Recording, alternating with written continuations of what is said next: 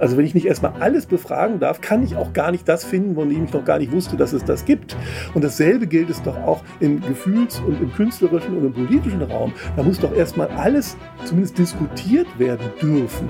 Sagt Bernd Stegemann. Cicero Gesellschaft, ein Podcast von Cicero, das Magazin für politische Kultur.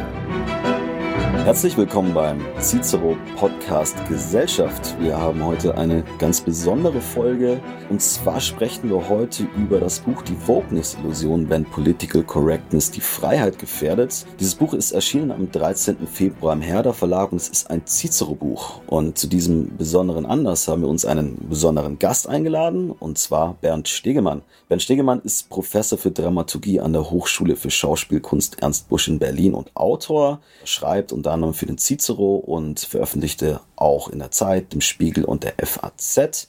Mit ihm wollen wir heute sprechen über Political Correctness, über Freiheit und über dieses Buch. Mein Name ist Ben Krischke, ich bin Leiter Debatte bei Cicero Online und ich freue mich, dass Sie heute mit dabei sind. Herzlich willkommen, Bernd Stegemann. Ja, hallo, Herr Krischke. Herr Stegemann, schön, dass Sie da sind. Wir wollen heute sprechen über das Buch, an dem auch Sie mitgewirkt haben. Vielleicht ähm, zum Start mal kurz die Frage, was hat Sie persönlich denn auch motiviert, an diesem Buchprojekt dabei zu sein? Warum ist das Thema spannend? Naja, die Wokeness ist ja ein, eines der großen geheimnisvollen Gefühle unserer Zeit, ist ja eine seltsame Mischung aus einem moralischen Empfinden, einer politischen Intention und einem aktivistischen Furor. Und das ist ja immer spannend, wenn man in der Zeit irgendwie Gefühle beobachtet, als Theatermann besonders spannend, wo man denkt, ah, die sind vielleicht sogar in gewisser Weise etwas Neues und die will man ja erstmal auch ein bisschen verstehen und untersuchen. Und äh, Wokeness ist definitiv etwas, was es noch nicht so lange gibt. Wenn man an die Geschichte zurückgeht, stellt man fest, es hat es in gewissen äh, religiösen Erweckungsbewegungen immer schon mal etwas in der Art gegeben, aber so wie es momentan als ganz säkulare Bewegung auftritt, ist es, glaube ich, wirklich etwas sehr Neues. Meine These ist ja, dass gerade Wokeness einfach ein neuer Empfangsraum ist für Menschen, die sich von der Religion abgewandt haben, die sozusagen nach neuen, ja, Sie sagten es gerade schon, im Prinzip religiösen Ideen suchen oder, oder nach neuen Ideen, wo Sie sich irgendwie an die sich klammern können. Würden Sie mir da äh, zustimmen? Ja, definitiv. Also es ist äh, wie alles Säkulare oder wie Karl Schmidt gesagt hat, alle diese politisch-säkularen Begriffe sind ja eigentlich verkappte religiöse Begriffe und natürlich steckt in der Wokeness ein puritanisches Reinheitsethos und vor allen Dingen auch ein puritanisches Missionierungsfanatismus, muss man fast sagen, drin. Und diese Mischung immer aus, dass man sich selber als erweckten, erleuchteten, damit besonders reinen und von Gott irgendwie besonders gesehen sehenden Menschen empfindet, der daraus dann wiederum die Berechtigung und sogar die Pflicht ableitet, allen anderen Menschen mit dieser Reinheit jetzt quasi teilhaftig werden zu lassen, also sie zu missionieren. Diese Mischung ist definitiv was sehr Altes, aber da das ja momentan komplett säkulare Ideen sind, die der Reinheit entsprechen sollen und die Missionierung auch nicht unter religiösen Gesichtspunkten verläuft, ist es quasi eine säkularisierte Form, ja. Was, was sagt das eigentlich über unsere aktuelle Zeit aus?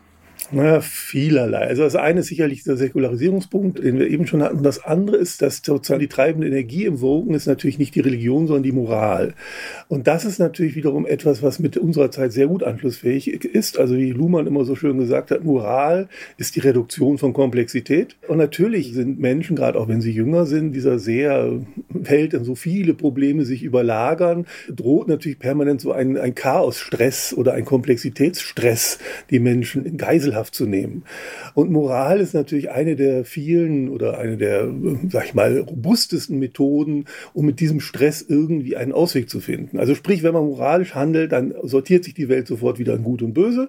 Das ist das eine. Und der viel bessere Vorteil ist noch, der, der moralisch handelt, nimmt ja für sich in Anspruch, dass er aufgrund dieses moralischen Handelns selber auf der Seite des Guten steht. Also sprich, es ist nicht nur ein Orientierungsmittel, sondern es ist auch noch ein Selbstadelsmittel. Und das ist natürlich fantastisch fantastisch. Also ich, ich handle, werde, kann mich dadurch besser zurechtfinden, also die Komplexität schwindet und ich bin gleichzeitig noch auf Seite der Guten.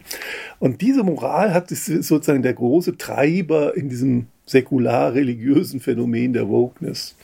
Jetzt ist ja trotzdem das Interessante daran, Sie sprachen gerade vom moralischen Handeln. Das ist ja ein ganz interessanter Faktor, der mir gerade in dieser Ecke ja oft sehr, sehr zu kurz kommt. Also man, man äußert sich sozusagen moralisch, man, man stellt sich über andere mit dem eigenen Moralismus, aber es wird ja vielfach gar nicht wirklich gehandelt. Da ist ja oft, die einzige Handlung, die besteht dann oft nur darin, sich an irgendwelchen Shitstorms zu beteiligen mhm. auf Twitter oder ähnliches. Das ist schon auch ein sehr, sehr einfacher Zugang, sich irgendwie besser zu fühlen. Oder? Ja klar, das ist dann die Grenze von Moral zu Moralismus, also der, der moralisch handelt, versucht er tatsächlich die, die Maßstäbe, die er an andere anlegt, auch an sich selber anzulegen. Das wäre ein integres moralisches Handeln. Der Moralismus ist ja Einfachheit halber, man anderen hält man quasi vor, wie sie zu handeln haben und man selber tut es aber ganz anders. Also berühmte Wasser predigen, Wein trinken, das ist Moralismus oder auch Doppelmoral. Und Doppelmoral ist leider auch eine Folge dieser Komplexitätsreduktion, weil dieser Effekt, dass man sich selber so gut fühlt dabei, der nimmt immer weiter Überhand. Also der wird quasi immer treibender oder in dem Tun. Also nicht, dass man selber quasi gut handelt, ist das treibende Moment. Also nicht Kant folgend, sondern sozusagen der Doppelmoral folgend, die da sagt, es reicht schon, wenn ich den Finger auf andere zeige, das reicht schon, damit ich selber als moralisch erscheine. Woran liegt es aber dann, dass gerade Menschen, denen ich einfach unterstellen will, das sind eigentlich sehr, sehr kluge, reflektierte Leute, gerade auch im intellektuellen Milieu, dass selbst dort, wo man ja erwarten würde, dass kritisch hinterfragt wird, dass auch diese ganzen Widersprüche, die sich auftun in, in dieser Vogue-Ideologie, warum verfängt das aber auch dort? Ja, das ist tatsächlich eine sehr wichtige Frage, die man, glaube ich, gar nicht so einhellig einfach beantworten kann. Also ein Motiv ist sicherlich der Gruppendruck.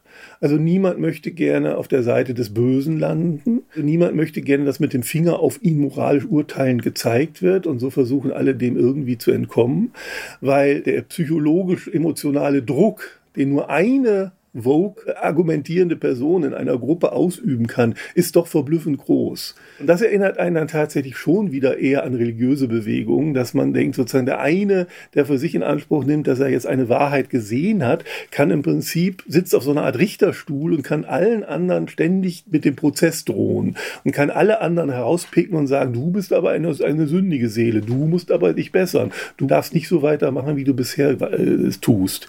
Und dieser Druck ist, ist äh, beobachte ich tatsächlich im Kulturmilieu.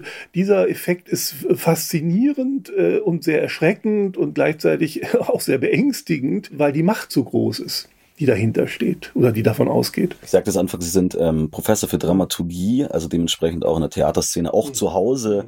Äh, wo beobachten Sie denn dort die, die größten Auswüchse? Naja, also die, die gesamte Kulturszene, und da würde ich eben Theater und bildende Kunst, aber zusehends auch die Literatur, ist natürlich äh, stark davon sozusagen durchweht vom woken Zeitgeist. Und das hat sicherlich verschiedene Gründe. Der eine Grund ist, dass natürlich die Kunst und Kultur sowieso immer ein sehr großer Resonanzraum ist für die jeweiligen Stimmungen der Zeit. Das ist ja sozusagen auch der Sinn von Kunst und Kultur, dass sie die Zeit in irgendeiner Weise in, in, in eine ästhetische Form bringt. Sprich, sie ist sowieso offen für Zeitströmungen. Das ist der eine Grund der quasi für letztlich alle Themen gilt. Und der andere Grund ist so etwas heikler, das ist der, dass natürlich gerade die Menschen, die in der Kunst und Kultur unterwegs sind, auch für sich immer so einen bestimmten, äh, sag ich mal, Status von moralischer Gutheit, wenn man es freundlich formulieren will, Überheblichkeit, wenn man es kritisch formulieren will, für sich in Anspruch nehmen. Und diese Art von diesem moralischen Anspruch, der gerne vor sich hergetragen wird, der ist natürlich wunderbar vereinbar mit diesem Zeitgeist des Woken. Also der war sehr viel schlechter vereinbar, als es in der Kunst hieß, Epatele Bourgeois, also sprich als Kunst was Anarchisches sein wollte, etwas Krawalliges, äh, wo man die Leute sozusagen ärgern wollte, wo man irgendwie subversive Aktionen gemacht hat. Das war im 20. Jahrhundert auch alles mal üblich. Das war sehr schwer vereinbar mit diesem, mit dieser moralischen Sehnsucht der Künstler. Und die wird jetzt sozusagen zu 100 Prozent bedient mit dem Woken Zeitgeist. Darum paaren sich quasi zwei Motivlagen, die dazu führen, dass es sich so explosionsartig verbreitet. Wir reden ja, wenn wir über den Klimawandel sprechen, immer gern von Kipppunkten, also von gewissen Punkten, wo dann hinterher quasi alles nicht mehr reparabel schlimmer geworden ist. Wo sehen Sie denn so ein bisschen den, den Kipppunkt auch in der Kunst und in der Kultur? Hängt das auch mit diesem Marsch durch die Institutionen zusammen? Weil ursprünglich, also korrigieren Sie mich gerne, aber eigentlich war ja schon der Anspruch von Kunst auch immer so Konventionen zu durchbrechen, statt neue zu schaffen, oder? Naja, klar, wie gesagt, aber das ist 20. Jahrhundert, die Kunst mit ihrer großen Autonomie, die sagt, wir sind quasi immer der Fehler im System, wir sind immer der Regelbruch. Und das ändert sich quasi gerade sehr. Also das merke ich auch in, in meinem Umfeld, das ändert sich total. Also Kunst will nicht mehr der Regelbruch sein, sondern Kunst will in gewisser Weise die Reparaturanstalt sein. Mhm. Man muss mal gar nicht bewerten, das ist erstmal sozusagen eine große Veränderung. Und jetzt ist natürlich immer die Frage, das Handwerkszeug für die Reparatur eigentlich das angemessene?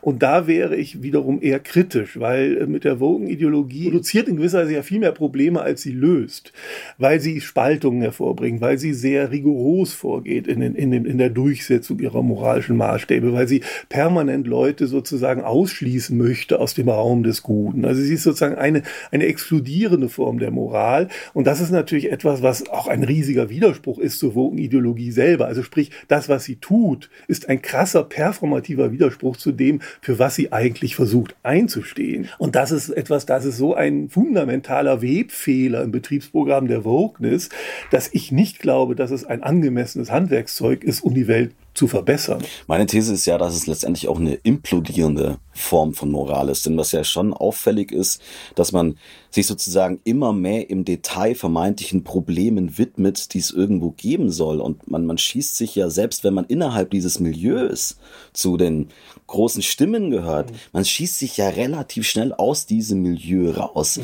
Also im Endeffekt äh, ist das vielleicht eine gute Nachricht, dass man sagt, ja, es ist gerade irgendwie Thema, aber eigentlich schafft sich diese Wokeness auch einfach selber ab, weil sozusagen Teil dieser Wokeness eigentlich ist, sich selbst abzuschaffen. Ja, aber ich glaube, es ist ein nicht intendierter Teil. Das ist quasi, was ich meine mit dem Webfehler. Es gibt darin so einen massiven Widerspruch. Dass es so einen großen Wunsch gibt, immer wieder neue Feinde auch entdecken zu wollen, die man dann mit größter Empörung vom Platz verweisen kann. Diese Sehnsucht ist natürlich etwas hochgradig Bedenkliches, weil wenn man die mal befragt, kommt man ja sehr schnell darauf, dass diese Sehnsucht eigentlich der, der Lustgewinn ist. Also der, der Lustgewinn ist nicht, die Welt besser zu machen, sondern der Lustgewinn ist, es Schiedsrichter zu sein und Leute bestrafen zu dürfen und Leute diffamieren zu dürfen und Leute beschämen zu dürfen. Und das ist natürlich eine ganz, ganz fürchterliche Eigenschaft, die der Mensch offensichtlich in sich hat, dass er es genießt, wenn er in der Lage ist, andere erniedrigen zu dürfen. Und dieser Widerspruch im Woken-Verhalten, der ist, finde ich, so brutal sichtbar. Und das wundert mich immer wieder, dass der, dass der so knallhart ignoriert wird innerhalb des Woken. Das ist ja ein bisschen dieses Prinzip Lustgewinn durch Lustfeindlichkeit, würde ich sagen. Ja, Lustgewinn durch Lustfeindlichkeit, es wäre die eine, aber auch Lustgewinn durch Grausamkeit. Ja. Kommen wir vielleicht noch mal ganz kurz zurück zur, zur Theaterszene. Neulich ist ein Beitrag durch die Medien gegangen und zwar über ein Kulturzentrum im niederländischen Groningen, die die Aufführung eines Theaterstücks untersagt hat und zwar von Samuel Beckett, äh, Warten auf Godot. Die Krux an der ganzen Sache ist, dass dies ausschließlich mit Männern besetzt war und weil dieses Theaterstück ausschließlich mit Männern besetzt wurde, hat man dann entschieden, dass man es nicht aufführt. Wie bewerten Sie denn diesen Vorgang? Naja, das sind natürlich absurdeste Scharaden. Hier prallen sozusagen, das ist eine Regel offensichtlich dieses Kulturzentrums, was die Vergabe von Fördermitteln anbelangt. Also es ist eine politische Regel, die sagt, wir wollen nur Gruppen fördern, wo irgendwie paritätisch Männer und Frauen besetzt sind.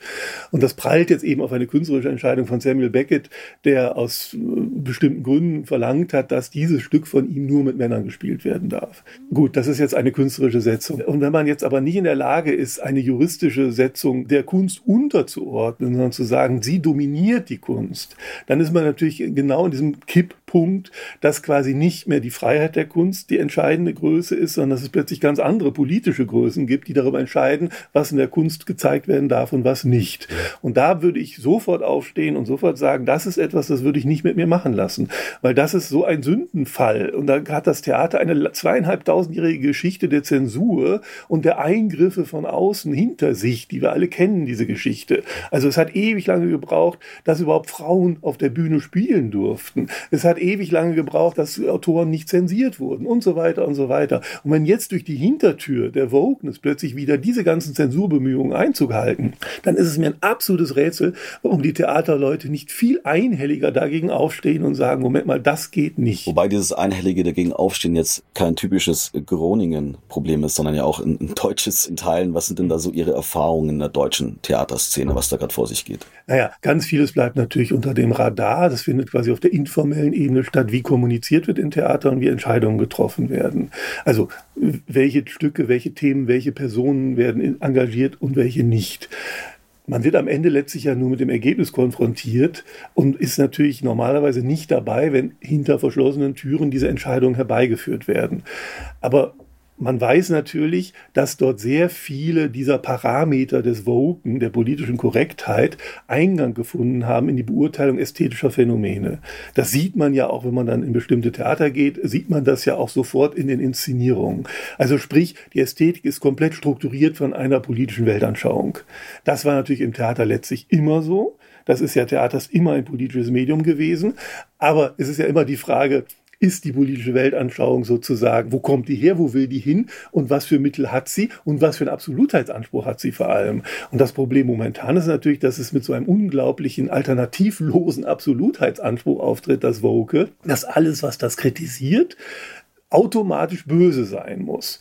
Und dieser herrische Gestus ist natürlich etwas, was, was die Inszenierung dann häufig auch nicht mehr sehr Zuschauer zugänglich macht und was natürlich auch unter anderem eine der großen Zuschauerkrisen des deutschen Theaters ist. Also wir gucken uns die Münchner Kammerspiele an, die jetzt gerade vor wenigen Tagen so ein Gespräch mit der Stadt München hatten, weil sie so ein desaströses Auslastungsergebnis hatten. Die Münchner Kammerspiele haben, das muss man wissen, eine Subvention von 31 Millionen Euro jährlich und haben 66.000 Zuschauer gehabt im letzten Jahr. Das kann man ganz schnell ausrechnen. Das sind 515 Euro Subvention für jede Eintrittskarte.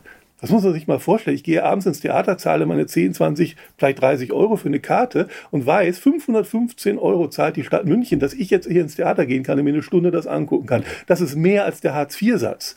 Das liegt bei 449 Euro. Also es ist ein absoluter Irrsinn, was dort sozusagen in der Diskrepanz passiert. Interessant finde ich, dass diese Woke-Ideologie ja das Prinzip des Schauspiels auch sehr, sehr also komplett auf den Kopf stellt eigentlich. Also ich weiß nicht, wie es im Theater ist, vielleicht können Sie dazu gleich noch ein, zwei Takte sagen, aber man weiß ja beispielsweise von den großen Streaming-Portalen wie, wie Netflix und besonders Amazon tut sich da, glaube ich, besonders hervor, dass dann so komische Regeln entwickelt werden, wie das Schwule nur noch von Schwulen mhm. gespielt werden dürfen, Migranten nur noch von Migranten. Dabei ist doch eigentlich, das, der Reiz ist doch am Schauspiel ja eigentlich in Rollen einzutauchen, die, die gar nicht meiner eigene Persönlichkeit entsprechen, also Method Acting und Co. Und vor allem der größte Reiz liegt doch wahrscheinlich darin, in Rollen einzutauchen, die überhaupt gar nicht meiner eigentlichen Persönlichkeit entsprechen. Mhm. Ist das, das ist doch eine absurde Entwicklung. Ja, es ist tatsächlich auch eine sehr bedenkliche Entwicklung für das, was man das, die Kunst des Schauspielens nennt, weil Schauspielen heißt ja eben genau Spielen zur Schau, damit eben zur Vortäuschung etwas, was man selber nicht ist. Das ist ja das Wesen von Schauspiel. So, wenn ich jetzt aber sage, man darf nur noch sich selber darstellen, und das heißt ja auch nicht mehr Schauspielen, sondern darstellen, man, man stellt sich da als die Identität, die man ist, dann braucht es natürlich die gesamte, weder das Handwerk noch die Kunst des Schauspiels braucht es dann noch. Jetzt könnte man natürlich clevererweise sagen, ja, Moment mal, aber Beckett hat doch auch gesagt, nur Männer dürfen seine Männerrollen spielen. Ist das nicht auch schon Amazon quasi vor der Zeit? Die Antwort ist aber relativ einfach einfach. Beckett ist ein Künstler, der für eines seiner Theaterstücke aus bestimmten ästhetischen Gründen diese Regel erlassen hat, so wie er auch viele andere Regeln erlassen hat. Es ist keine politische Setzung, die heißt, alle Filme, die wir jetzt bei Amazon drehen, müssen diesem Diversitätsschlüssel folgen. Das hat ja mit dem jeweiligen Genre, dem jeweiligen Stoff, der jeweiligen Rolle gar nichts mehr zu tun. Das ist ja quasi auf einer völlig anderen Ebene wird das entschieden, nämlich als eine ganz generelle Vorgabe. Das ist ein riesiger Unterschied. Ein Künstler kann natürlich immer sagen, ich möchte alles nur mit der und der Gruppe von Menschen machen oder mit Leuten, die so und so aussehen oder die das und das können oder die und die Dialekte sprechen oder was auch immer. Das kann man natürlich immer im konkreten Einzelfall so festlegen. Das ist die Freiheit der Kunst.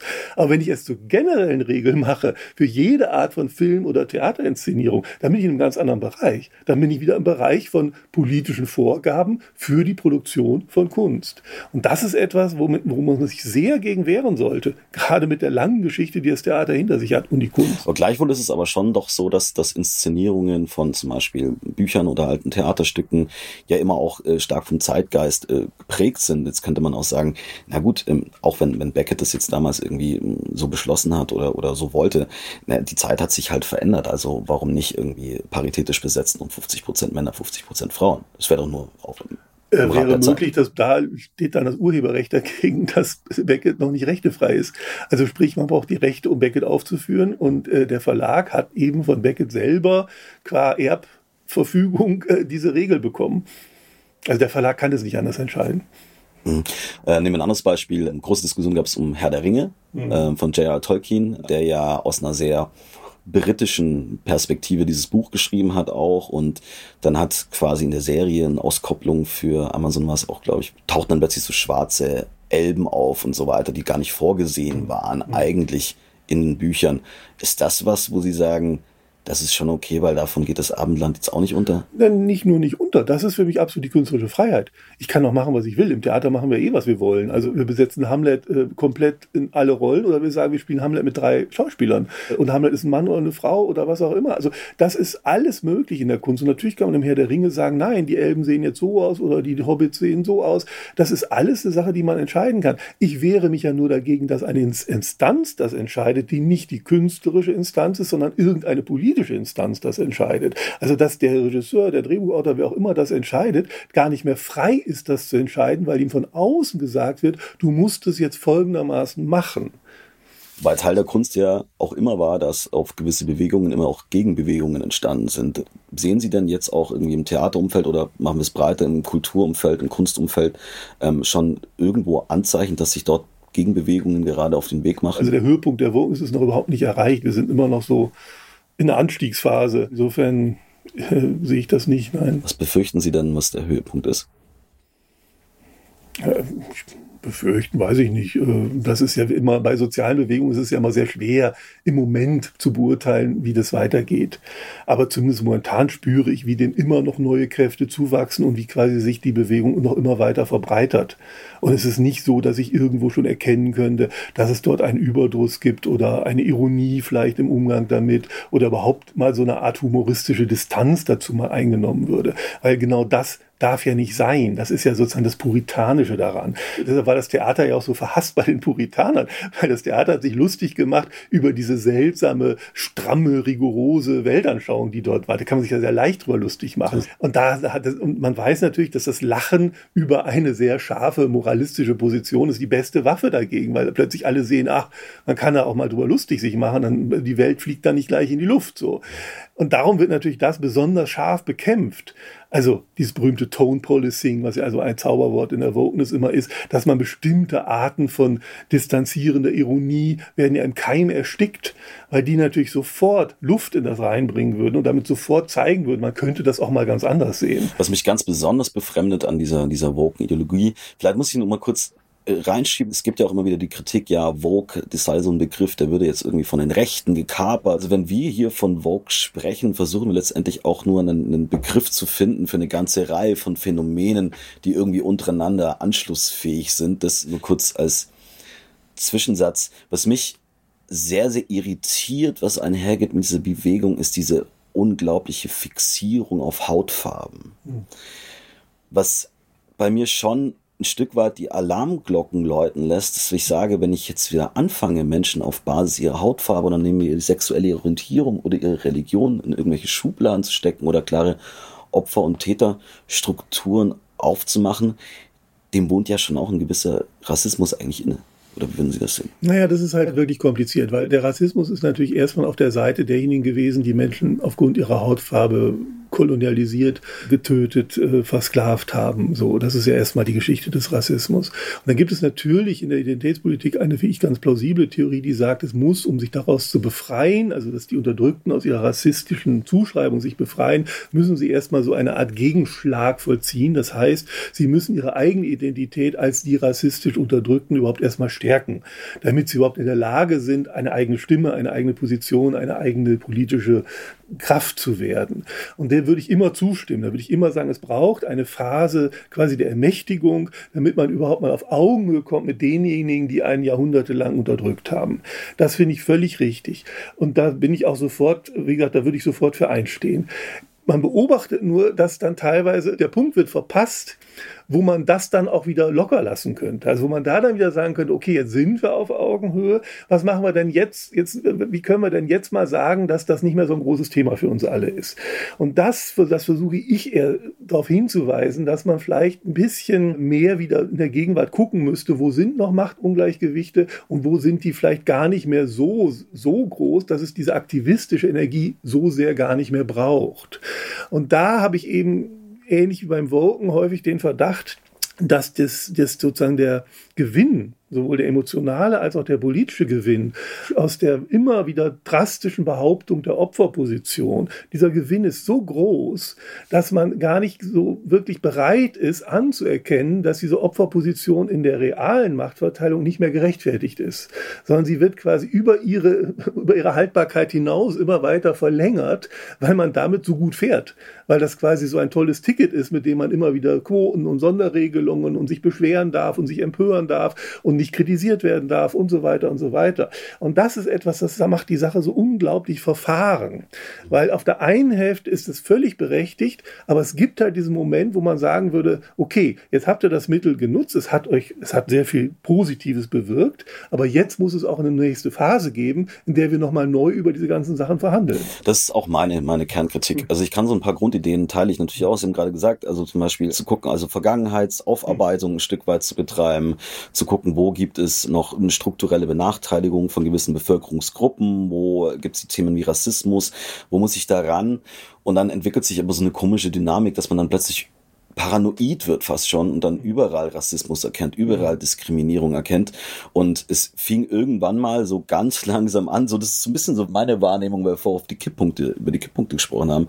Es fing damals so ganz langsam an, als die Taz anfingen mit dem Gendern. Mhm. So, das war das erste, was ich noch so im Studium mitbekommen habe. Und dann hat sich das so langsam immer tiefer eingeschlichen und eingraben in die Gesellschaft. Und das ist, da gibt es auch ganz viele Parallelen zu auch diese, dieser Corona-Maßnahmen-Debatte beispielsweise, wo man merkt, wie halt auch so gesellschaftlicher Wandel, wie der funktioniert. Ne? Dass es ja nichts ist, ich gehe heute ins Bett, stehe morgen auf und die Gesellschaft ist eine andere, sondern es sind immer wieder so kleine Schleusentore, die sich öffnen. Und ich frage mich schon, ob die Leute dann nicht irgendwann mal auch selbst erkennen, die diese Ideen vorantragen, dass sie jetzt überziehen und dass sie jetzt vielleicht auch übertreiben in dem, was sie tun. Naja, das wäre zu wünschen, dass man erstens die Übertreibung bemerkt und zweitens mal, dass man dann vielleicht auch den Mut hat zu sagen, jetzt versuchen wir es mal ohne diese Übertreibung.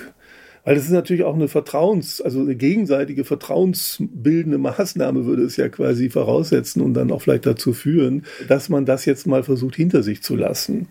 Aber da sind wir mittendrin und da kann man nur immer wieder, äh, glaube ich, mit aufklärerischem äh, Nüchternheit versuchen, die Dinge zu sortieren und die Dinge zu argumentieren, gleichzeitig auch die Ängste zu nehmen, dass nicht alles gleich wieder im Faschismus landet, wenn man nur mal eine Sekunde nicht Brandmauern gegen die AfD hochgezogen hat. Also es gibt ja auch so eine, also eine Art über, soll ich mal sagen, sich auf Dauer gestellt habende Empörung allem Möglichen gegenüber.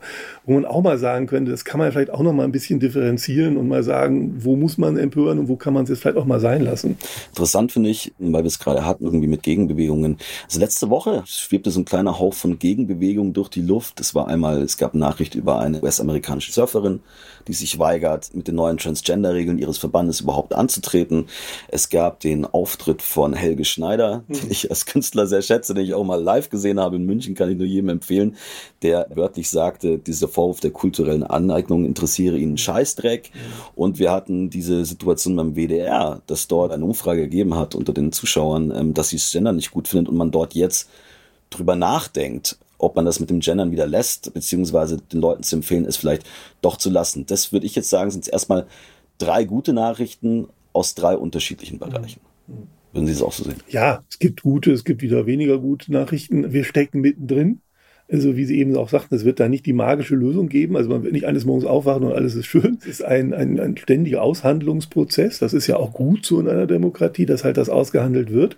Was nur halt für mich immer dann ein Problem ist und wo ich dann auch sehr deutlich das versuche zu sagen, ist, wenn jemand sogar die Tatsache des Aushandlungsprozesses versucht zu torpedieren. Also das ist ja das, die Cancel Culture. Das meint ja letztlich nur, dass die andere Meinung als so böse diffamiert wird, dass sie nicht mehr am selben Tisch sitzen darf.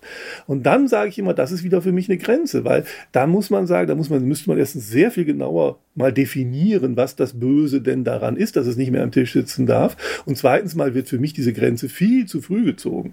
Also es ist dann der Reinheitsfuhrer hat sich da wieder verselbstständigt. Also sprich, wir sind ja immer auf zwei Ebenen unterwegs. Wir haben sozusagen immer eine Ebene, wo bestimmte Argumente abgewogen werden. Aber es gibt in diesem Vogue natürlich immer auch die Ebene, die quasi die Art des Gespräches versucht zu dominieren. Also die sagt, das darf gar nicht mehr gesagt werden, diese Meinung darf nicht mehr vorkommen, dieses Wort darf nicht mehr gesagt werden und so weiter und so weiter. Also da ist man ja quasi auf der Ebene des Betriebsprogramms von Kommunikation. Und das sind schon zwei sehr unterschiedliche Ebenen, die halt planmäßig durcheinander gebracht werden vom Vogen, was das eben wiederum so erfolgreich macht und was es aber eben auch tendenziell gefährlich macht, weil es eben an an das Betriebsprogramm unserer aufgeklärten, säkularen, demokratischen, offenen Gesellschaft heran will und sagen will, das hören wir jetzt ja bei der letzten Generation, da wird ja ganz offen gesagt, dass Demokratie gar nicht mehr das richtige System ist, weil viel zu langsam, da viel zu viele Idioten dürfen mitreden und so weiter und so weiter. Und es soll lieber ein Expertenrat jetzt einberufen werden, also sozusagen so eine Art Drostenrat fürs Klima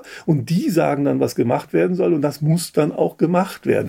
Und wenn ich das höre, das ist natürlich dann schon, das ist, ich sag mal, das müsste man sich jetzt mal umgekehrt vorstellen, wenn das von rechts gesagt würde.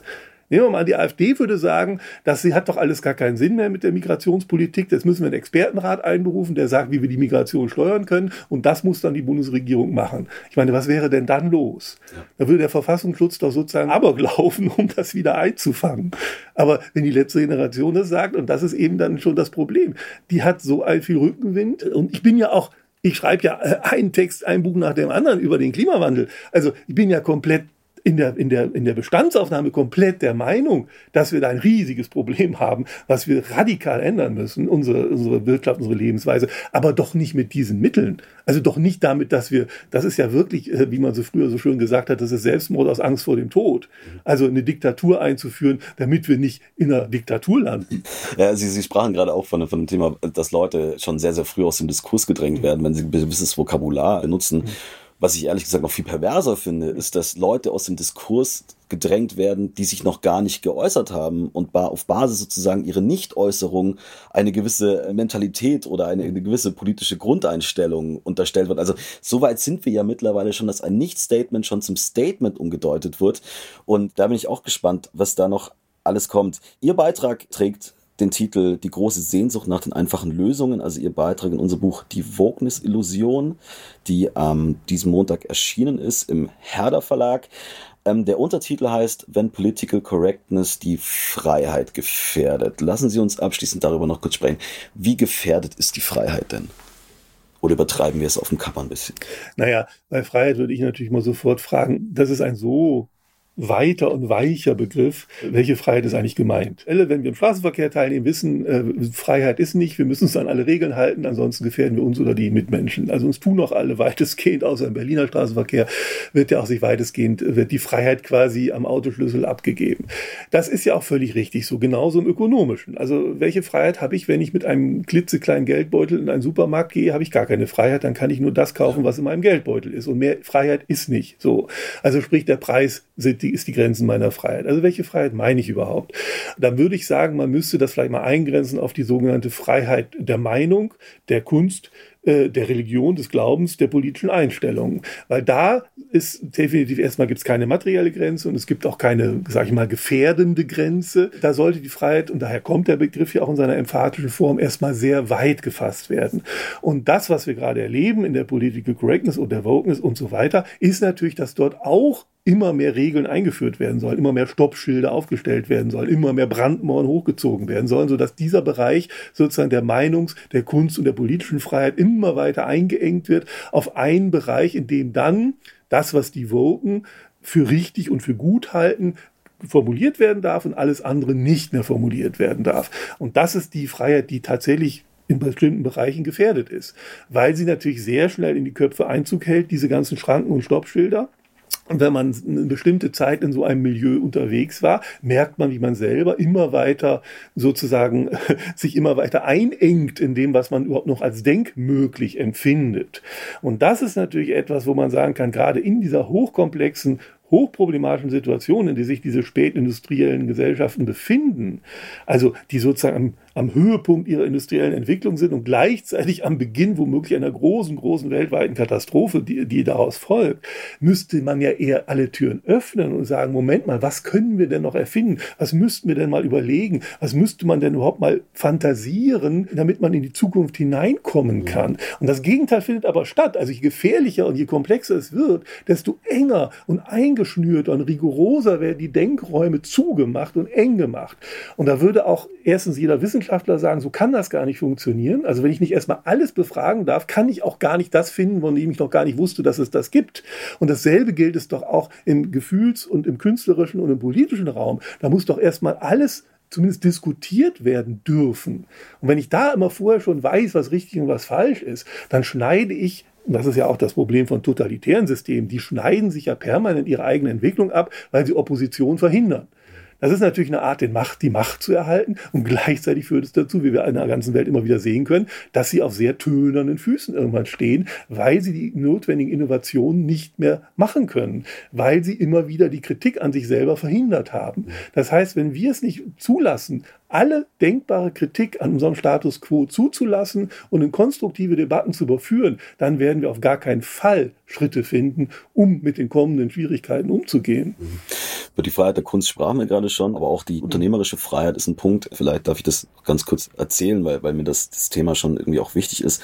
Ich habe einen ich sage es mal maximal anonym. Ich habe einen guten Freund, der in Baden-Württemberg beim sogenannten Hidden Champion arbeitet. Dort ist der Gründer dieses Unternehmens ist jetzt abgedankt, jetzt ist die, hat die Tochter übernommen und die Tochter hat eine sogenannte Chief Transformation Officer eingesetzt, die jetzt sozusagen mehr Diversity in dieses wirklich ländliche Unternehmen reinbringen soll, bekommt dafür sehr, sehr viel Geld, um da entsprechende Kampagnen intern zu machen auch. Gleichzeitig rauschen die Bilanzen weiter und weiter in den Keller und es ist kein Geld mehr da, damit einmal im Jahr die Azubis ihren alljährlichen Ausflug machen können, weil das, dieses Geld jetzt komplett sozusagen in den Diversity-Auftrag ähm, dieser Dame sozusagen hineinfließt. Sie schneiden es auch ganz kurz an äh, in ihrem Beitrag noch, diese unternehmerische oder diese, diese, diese Vermischung aus Unternehmertum und Wokeness. Also gerade Silicon Valley ist ja ein klassisches Beispiel, ähm, wo die Woken-Ideen sehr, sehr fruchtbar sind. Jetzt ist ja der Unterschied zwischen einem Theater, das staatlich subventioniert ist, dass ich mir dort quasi sozusagen in Anführungsstrichen finanziell nicht so viele Sorgen machen muss, während ich als Unternehmer ja immer meine Bilanzen auch im Auge halten muss. Wie irritierend finden Sie das denn, dass selbst Unternehmen dort mitmachen, obwohl ja gerade eigentlich immanent ist in der unternehmerischen Freiheit, eigentlich vielleicht solche Dinge eher nicht mitzumachen und sich eher auf die wichtigen Dinge zu konzentrieren. Naja, aber Unternehmen, die Konsumgüter herstellen, die massenhaft gekauft werden müssen, haben natürlich, versprechen sich einen großen Marketingvorteil. Also ich würde ja mal behaupten, Amazon macht diese ganzen Diversitätsrichtlinien nicht, weil sie das irgendwie wirklich meinen, sondern die machen das, weil sie denken, dass ihre Produkte, also ihre Filme und, und, und Serien, die nach diesen Richtlinien hergestellt werden, sich dann besser verkaufen. Also sprich, das ist ein Marketinginstrument, diese Richtlinien. Und da kann man immer nur sagen, ja, das ist das Wesen von Konsumgütern. Es hat immer versucht, bestimmten ästhetischen und bestimmten äh, Gefühls- und, und weltanschaulichen Modewellen quasi das entsprechende Produkt zu verkaufen. Also der Marlboro-Mann war auch so etwas. Also der, der, der Männertyp, der da rauchend, cowboymäßig allein an seiner äh, blechernen Kaffeetasse sitzt äh, und seine Zigarette raucht. Das ist ja quasi auch ein Image, ein Lebensgefühl, was verkauft wurde, was in den 70er Jahren offensichtlich Männer dazu gebracht hat, zu rauchen, vielleicht auch Frauen, ich weiß es nicht. So. Und so wird heute halt auf der Wogen-Schiene Zigaretten darf man nicht mehr bewerben, aber alles mögliche andere beworben. Also da würde ich erst mal sagen, da hat ja die, die Wirtschaft überhaupt kein Problem mit. Problem wird es, wenn die Wokeness wieder ins Betriebsprogramm umschlägt. Also wenn sie dazu führt, dass die Käuferklientel untereinander so zerstritten ist, dass quasi ein Virtual Signaling, was ein Produkt macht, nicht mehr alle erreichen kann, weil es automatisch die, für die es gemacht ist, dazu führt, dass alle anderen dagegen sind. Das ist ja Disney quasi jetzt in Florida in gewisser Weise ja. passiert. So, also das ist, oder das ist auch ja passiert, dem BlackRock-Chef, der sozusagen eine Zeit lang mal propagiert hat, er will jetzt nach, mehr Nachhaltigkeit in seine ETFs aufnehmen und seine Fonds und plötzlich äh, gingen die Gewinne ein bisschen zurück und plötzlich kriegte er riesige Probleme, weil gesagt wird, du hast quasi unser Geld verjuckst für deine Purpose Economy. Also sprich, da gibt's natürlich ganz viele Selbstreinigungsmechanismen innerhalb der Ökonomie, die es tatsächlich im Kunst und Kultur und auch im politischen Betrieb so nicht einfach gibt. Also insofern würde ich sagen, für Wirtschaft ist es erstmal gar kein Problem. Es wird dann sehr schnell zu einem Problem, wenn die Wokeness zu einer komplett zersplitterten Käuferöffentlichkeit führt. Weil dann weiß plötzlich die Wirtschaft nicht mehr, wie sie es adressieren soll. Also dann hat sie im Prinzip die, muss sie die Suppe auslöffeln, die sie aber selber sich eingebrockt hat vorher. Wir sehen, das äh, Thema ist auf jeden Fall sehr, sehr komplex. Wir werden wahrscheinlich noch eine ganze Weile darüber diskutieren und streiten. Abschließend noch mal eine Frage an Sie. Sie kennen sich ja im Kulturbereich bestens aus, im Theaterbereich bestens aus. Wenn jetzt einer unserer Hörer sich denkt, ich muss jetzt mal raus aus diesem Wahnsinn, ich würde jetzt gerne mal ein Buch lesen oder ein Theaterstück sehen, das besonders anti-Vogue ist. Mhm. Haben Sie da einen kleinen Freizeittipp für uns? Naja, Anti-Vogue ist jetzt ein bisschen, also es, es gibt. Oder besonders nicht, also ganz gibt, besonders nicht Vogue. Es ist. gibt, es gibt natürlich, also da würde ich das Berliner Ensemble, also was sehr, sehr, eine sehr gelungene Veranstaltung ist, ist die Drei-Groschen-Oper am Berliner Ensemble. Aber auch so ein Abend wie Brechts Gespenster, eine, eine sehr zauberhafte äh, äh, Inszenierung äh, mit Puppen von, das klingt jetzt so süß, aber es sind sehr realistische, sehr, sehr, sehr zauberhafte Puppen, in der tatsächlich Brecht äh, so ein bisschen verlängert wird in unsere Zeit und auch das definitiv definitiv Wokeness kritisiert wird von Brecht als Moralscheiße sozusagen, als bürgerlicher Moralismus, weil in Wirklichkeit müsste man doch eher auf die harten materiellen Bedingungen schauen. Also da sind schon so ein paar äh, charmante Spitzen gegen das Woke drin. Brechts Gespenster. Der hatte ja auch gerade seinen 125. Genau, Geburtstag. deshalb sage ich es, da passt es gut. Sage ich vielen Dank, Herr Stegemann. Ja, danke für die Einladung. Und mir, liebe Zuhörer, bleibt es noch darauf hinzuweisen, dass Sie diesen und weitere Podcasts jederzeit nachhören können auf cicero.de und auf allen gängigen Podcast-Plattformen. Mein Name ist Ben Krischke, ich bin Leiter Debatte bei Cicero Online und bedanke mich für Ihre Aufmerksamkeit. Bis zum nächsten Mal, bleiben Sie optimistisch. Cicero Gesellschaft, ein Podcast von Cicero, das Magazin für politische Kultur.